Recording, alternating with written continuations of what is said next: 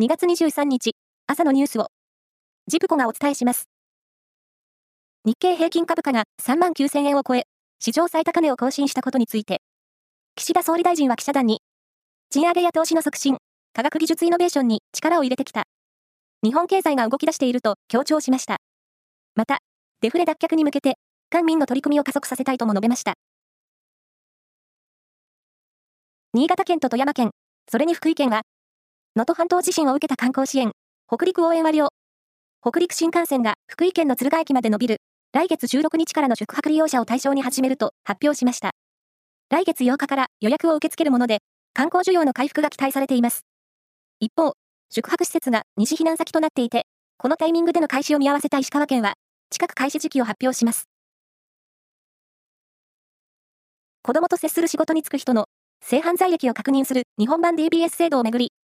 政府は新たに就労を希望する人だけでなく、すでに働いている人も対象とする方針を固めました。関係者によりますと、性犯罪歴が確認されれば、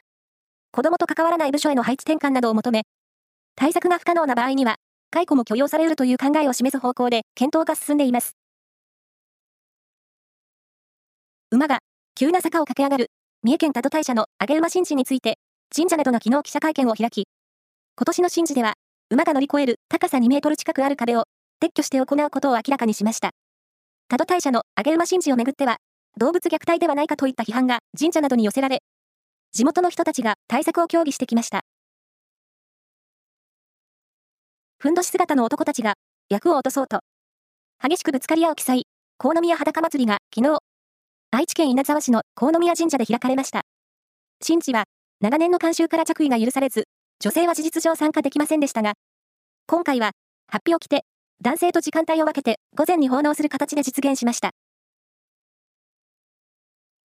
卓球の世界選手権団体戦は、昨日、韓国のプサンで準々決勝が行われ、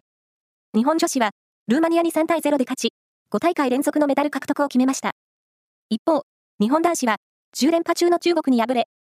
2大会連続のメダル獲得とはなりませんでした。以上です。